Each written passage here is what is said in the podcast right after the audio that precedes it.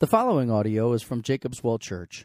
For more information about Jacob's Well Church, please visit www.jacobswellgb.org. Well, I think uh, Mother's Day has a very fairly standard procedure to it, doesn't it? Uh, the husband, the kids cook mom meals, or if she wants a meal that she likes, they'll take her out for a meal, right? Mom gets to eat food that she that she enjoys and she doesn't have to clean up after it. Uh, moms maybe go out on a nice day for a walk or a bike ride. They get cards and, and gifts, right? How many, how many did I just kind of describe your Mother's Day? Is that it, it's fairly standard protocol, right? What's so funny? I, I said it, I set the bar too high. Whoops. Sorry about that. If you'd like to come up and repent publicly, you can't. I mean, it's. I won't tell you who cooked breakfast in my house. It wasn't the preacher. Anyways, you know, I think what every mother wants for for Mother's Day can be summed up in one word: harmony. Harmony. They want they want their kids to come together. They want their family to come together and they want to enjoy one another. And their hope and their prayer is that for two hours they cannot fight, right? For two hours they can actually get along with one another. And if you go much past two or three hours, you walk away with more prayer requests and praises, right? You're like, there's something really messed up with my family. See, Mother's Day is such a great day. But for so many of us, it reminds us of the brokenness of our community, of the community of our family. Maybe you have lost a child, and this is a day that reminds you of that. Maybe you have a child that is estranged from you. Maybe you have lost your mother who you dearly loved.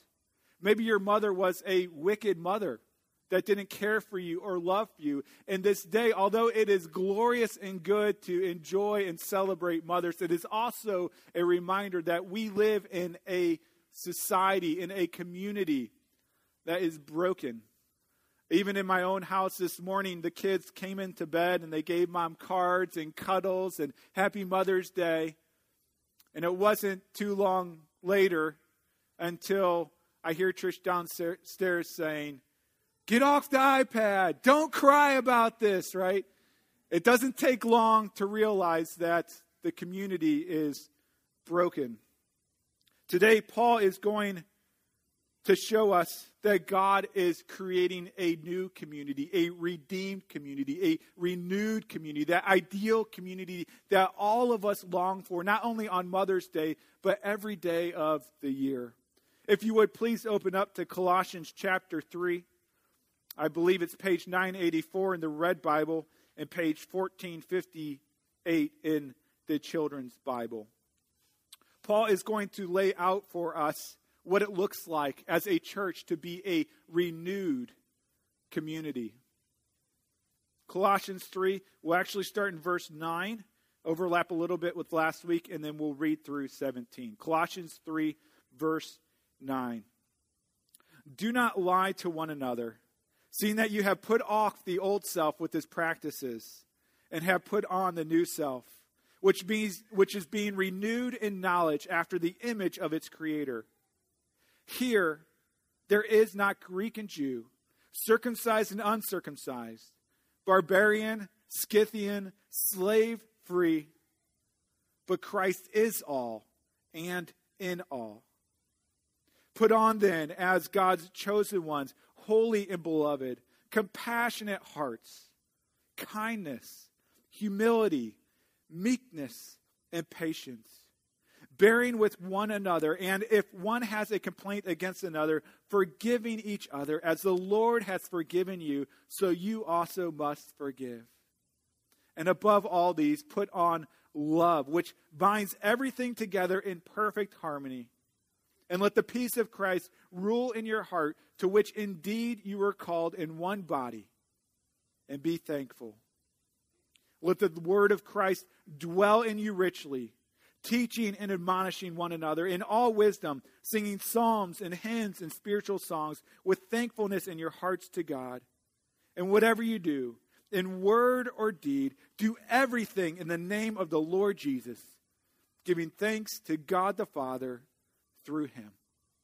Let's pray. Lord God, as, as I read through this passage, I just think, boy, wouldn't Mother's Day be great if all these things came true today? If there was peace, if there was grace given to one another, if there was humility and love. Lord, it, it doesn't take long for us to realize that our communities are broken, God, that, that it's filled with broken people like us. And so we come today desperate for you to show us how we might gain harmony in this community here at Jacob's Well and beyond. Lead us this morning, we pray. In Christ's name, amen. Last week, we talked about repentance and how repentance is turning away from sin and turning to Christ. And we spent a lot of time last week talking about turning away from sin. Paul pushes, uh, he, he emphasizes the sins of sexual sin and social sin. Today, we move more towards the positive of if we put off sin, what should we put on when we put on Christ? What are the attitudes and the attributes and the behaviors we should put on if we are putting off sin? What we see here is that Paul is setting up for us a new community, a renewed community, a reconciled community. In verse 10, Paul says that we are being renewed in the knowledge after the image of the Creator. This is in the context of him talking about community. And what he is reminding us of is what has happened in creation and in the fall. In creation, Adam and Eve were holy and happy. They enjoyed one another. They were loving. They were caring. They were compassionate towards one another. They were in intimate relationship with God. And then they rebelled against God and they, they sinned against God, which is called the fall. And this destroyed relationships. It destroyed their relationship with God. If you remember, after they sinned, God came into the garden, and what did they do? They hid. They hid because they were afraid of God now. It affected their marriage. They started blaming one another and blaming God and blaming Satan for their own sin. I mean, sin demolished their family. They had two sons, Cain and Abel. Cain killed Abel. And so, what we see from the very beginning is that sin wrecks relationships. I mean, I couldn't imagine what my relationships would be like with my wife, with my kids, with the Lord if sin did not exist. Wouldn't that be amazing? That'd be like the best day ever. But sin wrecks relationships. But our God, who is such a gracious God, a loving God, is reversing the effects of the fall, reversing the effects that the damage has had on relationships. And He is telling us this morning of a new community, a renewed community, as it was created to be. And so as we look at this, we are going to see certain identifications of the church, identifications of a renewed community. And what we're going to see is that a new community, a renewed community, has a new identity, it has a new harmony, it has a new authority, and it has a new priority. First, look and see that the church is a new community with a new identity. Verse 11, read along with me if you would. Paul says here, talking about the church, there is not Greek and Jew, circumcised and uncircumcised, barbarian, Scythian, slave free, but Christ is all and in all. What Paul is reminding us here in this passage is that we have an identity that exceeds every other identity. It's not that these people stopped being Greeks or they stopped being Jews or that they stopped being circumcised or uncircumcised or slave or free, but they had a new identity that covered all other identities. And Paul says Christ is all and in all. What a interesting statement. Paul says Christ is all. Christ is our sufficient, superior, consuming Savior. He is the author and sustainer and the purpose of all of creation, of the church, of redemption. He is all, He is everything. and he is in all. Now remember, Paul is writing to the church, he's writing to Christians. He's not writing and saying everyone in the whole world has Christ in them, but you as a child of God, in a very unique and beautiful and amazing way, Christ is in you. We are reminded that whether we are a Greek or a Jew, an American or a Mexican, whoever we are, wherever we come from, if you are in Christ, Christ, who is all, is in you.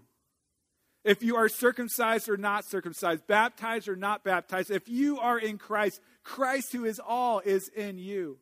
If you are a slave or free, if you push brooms or if you're CEO, Christ is all, who is all, is in all.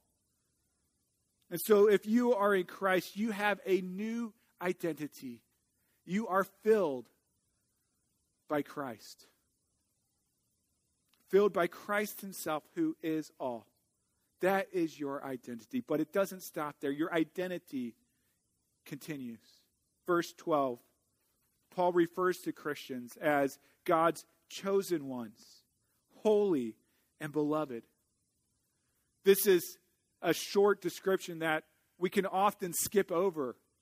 But to be honest, this might be the most important part of this entire passage understanding who we are. God says we are a chosen people. We are chosen by God himself. We are a holy people. This is actually it's a noun, it's a plural noun which means you are the holies. Another way to translate it is you are the saints, but but by being holy it means that we have been set apart by God, for God, through God. And so we are holy. We are set apart, not for ordinary use, but for special use for God. That is you and that is me in the Lord. That is our identity. We are holy. And finally, we are beloved. This is a perfect verb if you don't know your grammar too well. A perfect verb is something where it is a completed action with ongoing consequences. And what Paul is reminding us here is that we have been chosen by God to be objects of his love and affection for all eternity. And so this is Paul's description of the church, of the New Testament people of God that they are God's chosen ones, holy and beloved. That's a pretty concise yet thorough description of the church. God's chosen ones, holy and beloved. But what we see as we look throughout Scripture is this is, doesn't only apply to the people of God today, this applies to the people of God throughout all eternity. In Deuteronomy chapter 7, you can read along with me on the screen behind. This is what God says to the people of God, Israel, in the Old Testament. He says, For you are a people holy to the Lord. Do you hear the continuity? Holy to the Lord your God. The Lord your God has chosen you to be a people for his treasured possession out of all the peoples who are on the face of the earth. It was not because you were more in number than any other people that the Lord set his love on you and chose you for you were the fewest of all peoples. But it is because the Lord loves you and is keeping the oath that he swore to your fathers that the Lord has brought you out with a mighty hand and redeemed you from the house of slavery, from the hand of Pharaoh, king of Egypt. Do you see the continuity between the people of God in the Old Testament and the people of God today? They are a chosen people, a holy people, a beloved people, a people that God has deemed, has chosen to treasure, to set his affections upon. Deuteronomy 7, er, 7 reminds us that the reason why God has chosen to love us is not because we are great people, is not because he saw something in us and thought, man, that is a people that can really do a lot of good for my name. The reason why God chose us was for one reason. The reason why God chose to love you is because he chose to love you. It is not contingent on you in any way, shape, or form. This is such good news. This means on a good day, God loves you as much as he does on a bad day. God will love you simply because he loves you.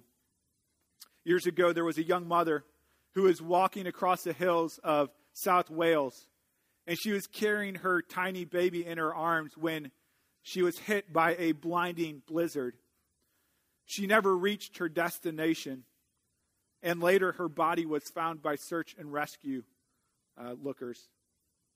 And as they found her body, they discovered that before she had died, she had taken off her garments and she had wrapped the baby in these garments and then she had huddled over this child. And so as they peeled off this frozen woman, they found this, this linen wrapped child and they unwrapped the clothing. And by God's grace, the baby was still alive. Now, I know this may seem like a far fetched story, but this child actually grew up to be the prime minister of Great Britain. And you look at that story and you wonder what causes a mother to love her child this much? You know, my guess is, is that many of you mothers here today would do absolutely the same thing without hesitation. And the question is, why do you love your child so much? Do you love your child because they are so moral? Do you love your child because they are so grateful and thankful all the days of the year? Do you love your child because they are so handsome? Do you love your child because they never whine and never complain? No, you love your child for one reason only because you love your child. You love your child because your child is yours. And there is nothing they could do that would ever deter your love from them. The God of the universe has chosen, apart from anything that you can do, to love you with an unrelenting, unending love. God loved us so much that he sent his son to die for us that he might win us. We are the joy set before him. We are his beloved. You know, in preparing this, I had this thought which breaks my mind. I mean, it, when you go to heaven, if you trust in Christ and you go to heaven, and you're in heaven and you no longer sin, and you worship God alone, and you are perfect, and your, your conduct is perfectly holy, God will not love you more on that day than he loves you today.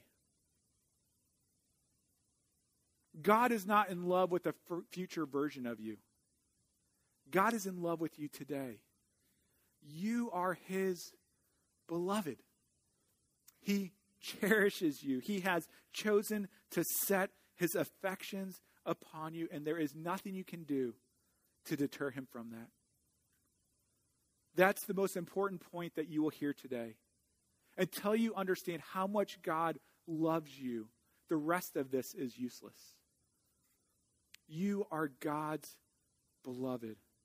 He has given us a new identity. And because of this new identity, this community, this church should have a new harmony.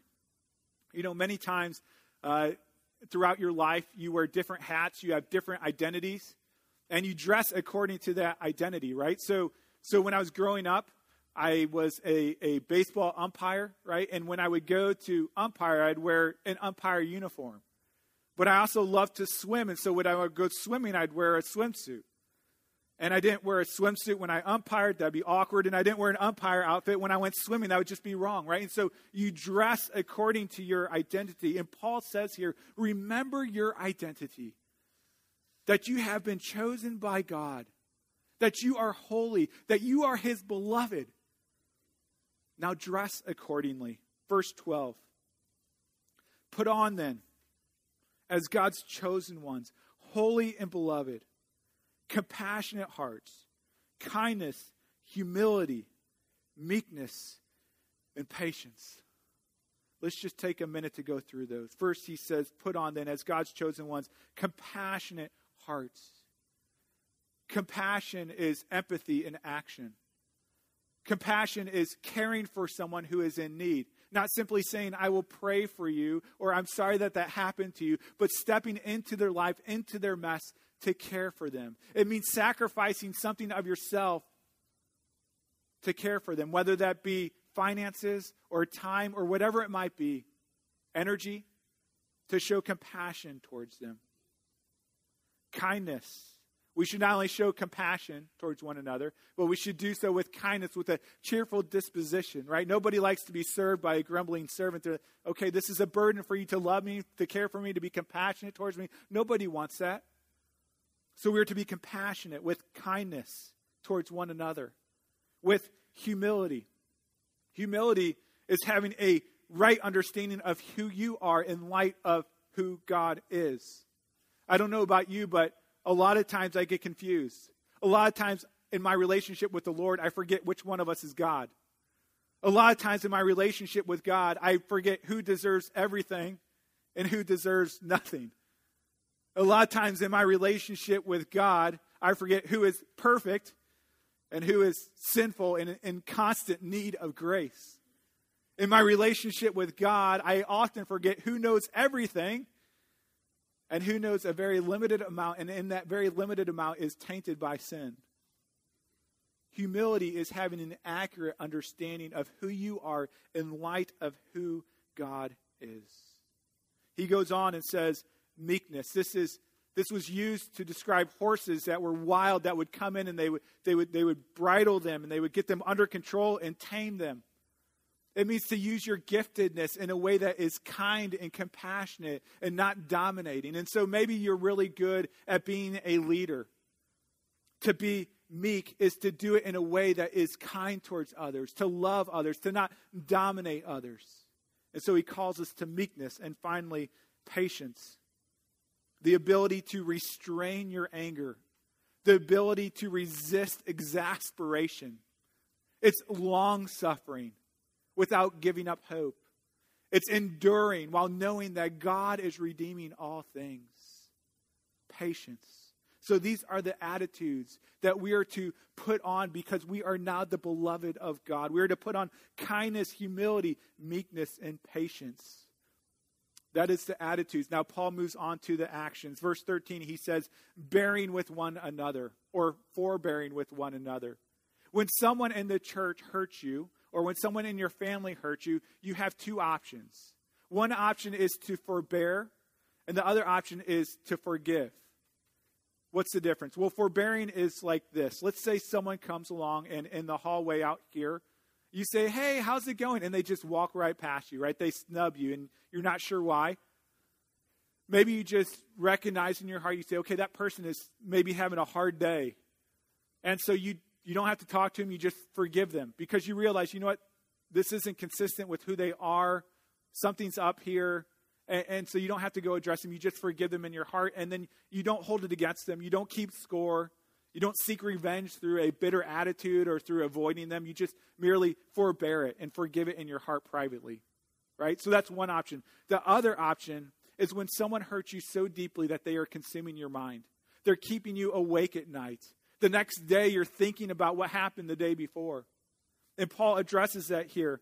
He says, uh, as it continues, he says, and if one has a complaint against another, forgiving each other. And so you see this pattern in which the complaint is expressed verbally. This follows along with what we find in Matthew 18 that if someone has hurt you, you go to them one on one with all of the attitudes that are expressed up in verse 12 with compassion, with kindness, with humility, with meekness and patience. You go to that person and share with them how they have hurt you for the purpose of forgiveness and reconciliation. Some of you here today have a very hard time forgiving other people.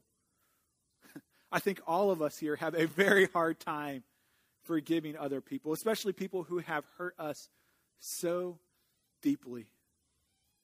And yet, Paul continues. He knows that this is difficult. And so he tells us that we are to forgive each other as the Lord hath forgiven you, so also you must forgive. Notice, forgiveness is not Paul's recommendation. Forgiveness is not Paul's advice. Forgiveness is a command. We are called to forgive one another. You know, when we went through the Joseph story, we talked about how we should be slow to trust, but quick to forgive. We should forgive as Christ has forgiven us. He has forgiven us when we did not deserve it. He has forgiven us fully, not holding our sin against us. And as God in Christ forgave you, you are called to forgive one another.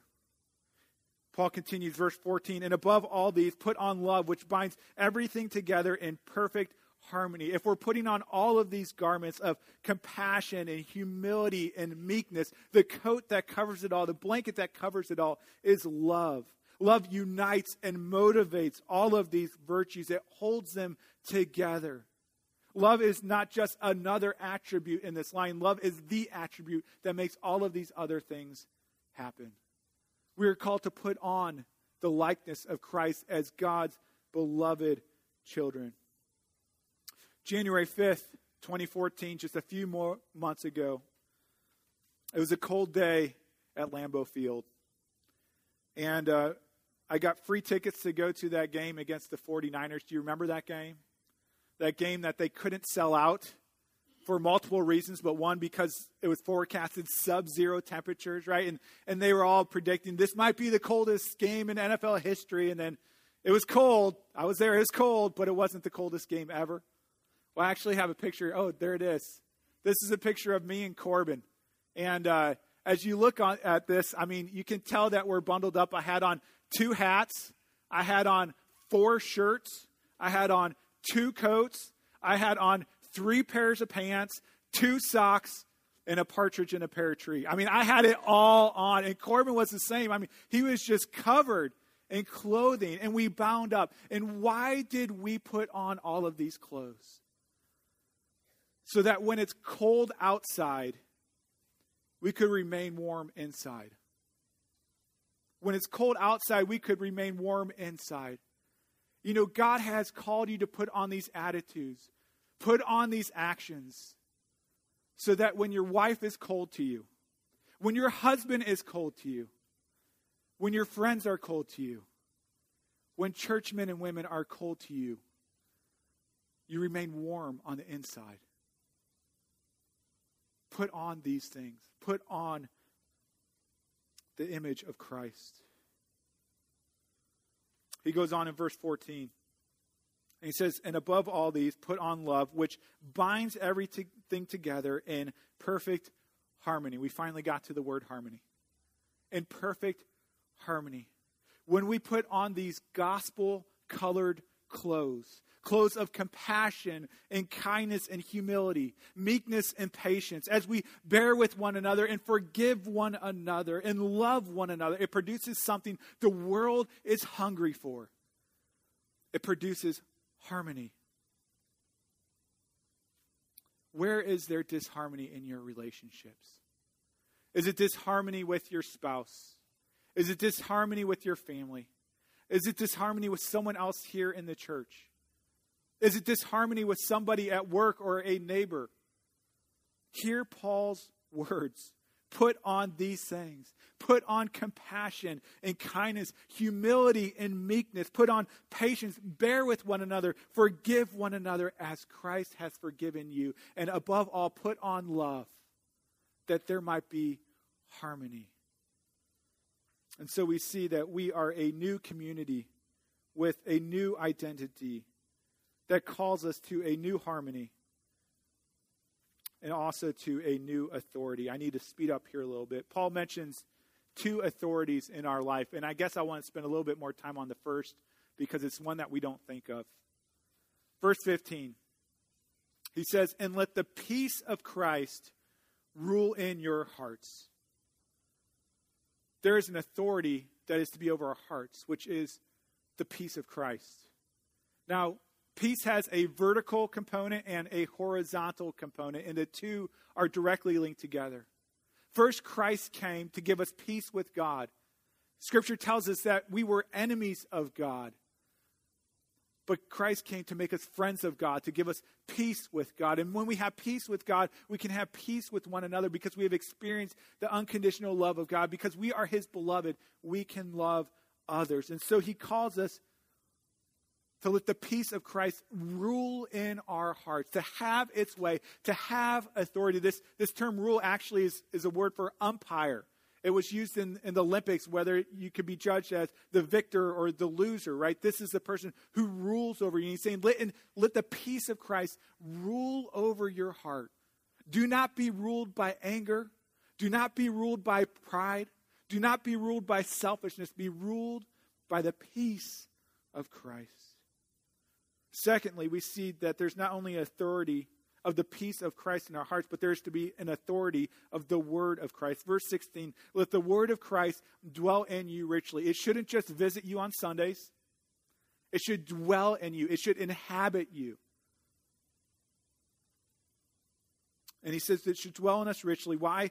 Teaching and admonishing one another in all wisdom. If you want to teach your kids what is wise, what is right, and what is true, you first have to go and know the word of Christ for yourself. There is no greater wisdom, there is no greater joy than to present the word of Christ, not only to our children, but to one another. But the word of Christ has another effect. He goes on, he says, singing psalms and hymns and spiritual songs with thankfulness in your hearts to God when the word of Christ is properly taught, when the word of Christ is properly understood, it always leads to thanksgiving. It always leads to celebration. It always leads to joy. If you read the scriptures and you look at the story of God's redemption and you walk away and you say, This is bad news, you have not understood the scriptures you need to know that it, it always ends in good news. And Paul says this should lead us to singing. Singing has such great power over us. It is an expression of our hearts. Martin Luther once said, The devil takes flight at the sound of music, just as he does at the words of theology. And for this reason, the prophets always combine theology and music. Throughout the Psalms, this is what you see. They combine theology and music, the teaching of truth and the chanting of psalms and hymns. You know, Christianity is so unique. Why is it that we sing so many songs on Sunday? Why is it that the early church sang songs? Why in the Garden of Eden did Adam sing a song? We sing because we are overflowing with the joy of God's love for us. You know, there are many loves you can sing about and that are appropriate to sing about. But there is no greater love than the love of God in Christ Jesus, found in the words of Christ. And it is for that reason that we gather together on Sunday mornings and we sing because we are reminded of God's love for us in Christ. So we have a new authority, the peace of Christ to rule over our hearts, the word of Christ to dominate our teaching and to dominate our singing. Finally, we have a new priority. Verse 17. And whatever you do in word or deed, do everything in the name of the Lord Jesus, giving thanks to God the Father through him. We are to do everything in the name of the Lord Jesus. That means everything for his honor, everything for his glory. This gives an eternal purpose to everything you do. Whether you are at work or at play, do it for the name of the Lord Jesus Christ. Whether you are eating or sleeping, do it for the name of the Lord Jesus Christ. Whether you are whether you are eating or drinking, do it for the name of the Lord Jesus Christ. Do it all for his honor and all for his glory. And then Paul says, giving thanks to God the Father through him. You know, throughout this passage, in the last three verses, three times Paul has commanded us to give thanks. Verse 15, he says, Be thankful. Verse 16, he says, uh, Sing with thankfulness in our hearts. Verse 17, he says, In everything, give thanks. It is so important for us to give thanks to give thanks for our mothers, to give thanks for our fathers, to give thanks for the things God has given to us and the things that God hasn't given to us. We give thanks because it protects our heart. We're reminded not only of the gifts, but the giver of the gifts when we give thanks. And we're reminded that God is the giver of all good things. And it protects our hearts from hatred, from anger, from bitterness, because it is filled with gratitude. Let me end with this as we've gone through this list of attributes and actions that God has called us to put on, my guess is there are some areas that you go, you know what, God has done a great work in my life, and, and that is going pretty well. Praise God.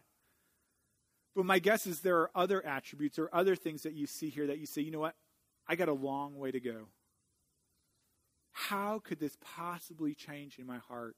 I am so angry all the time. It makes me so ugly. How could God ever possibly change this? Well, I think it actually, the answer is in kind of a technical part of this passage. If you look in verse 10, Paul says, You have put on the new self. In other words, it's already done, it's already completed. When you, when you came to faith in Christ, you put on Christ and you put on the new self. But then in verse 12, he says, Put on then, dot, dot, dot, dot, dot, dot, dot, dot. What does he mean? If we already put on Christ, how can we put on something else? One of my daughter's favorite stories is the story of Cinderella. I'm guessing a few of you have read that story here. And in the story of Cinderella, you know the story. The prince is having this great ball, right? And he's having this ball because he wants to find his bride. And so Cinderella pleads if she can go to the ball. And the wicked stepmother says, as long as you finish the chores, right? And then she has her doing all these chores that she did yesterday so she can't go to the ball. Well, finally, Cinderella wraps up and, and magically the mice create this dress for her and she comes downstairs and she's ready to go. And the wicked stepsisters grab the dress because it, it, it, there were pieces that they had thrown away and it tears it apart.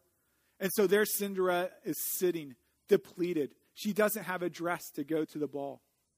And then the fairy godmother comes in and she puts off Cinderella's rags and she puts on this glorious dress. Cinderella goes to the ball. She woos and wins the prince's heart. But she has to get back before midnight, right? Because her beautiful dress will turn back into slave clothes. So sure enough, she sprints off. She goes and she's, she's going away, and, and the carriage turns into a, a pumpkin, and her beautiful dress turns into slave clothes. And she goes back slaving for her wicked stepmother. Until they discovered her identity. Do you remember what happened? The man, the jester, whatever, probably not a jester, I don't know who it would be, but he, what is it? The Chamberlain. Chamberlain, like the garage door opener. All right, the Chamberlain the Chamberlain comes with this glass slipper. He is trying to find that woman and tries it on all the other sisters, and they try to cram their foot in. And finally, Cinderella comes and she tries it on. And her identity has been exposed.